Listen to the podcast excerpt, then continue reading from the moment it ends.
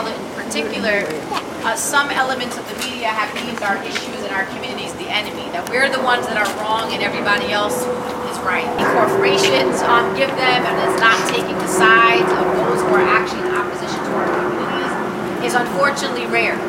And if we want to be part of history making, we got to continue to support the indie. We got to invest in news that number one is accurate, number one that is speaking directly to the hearts and minds of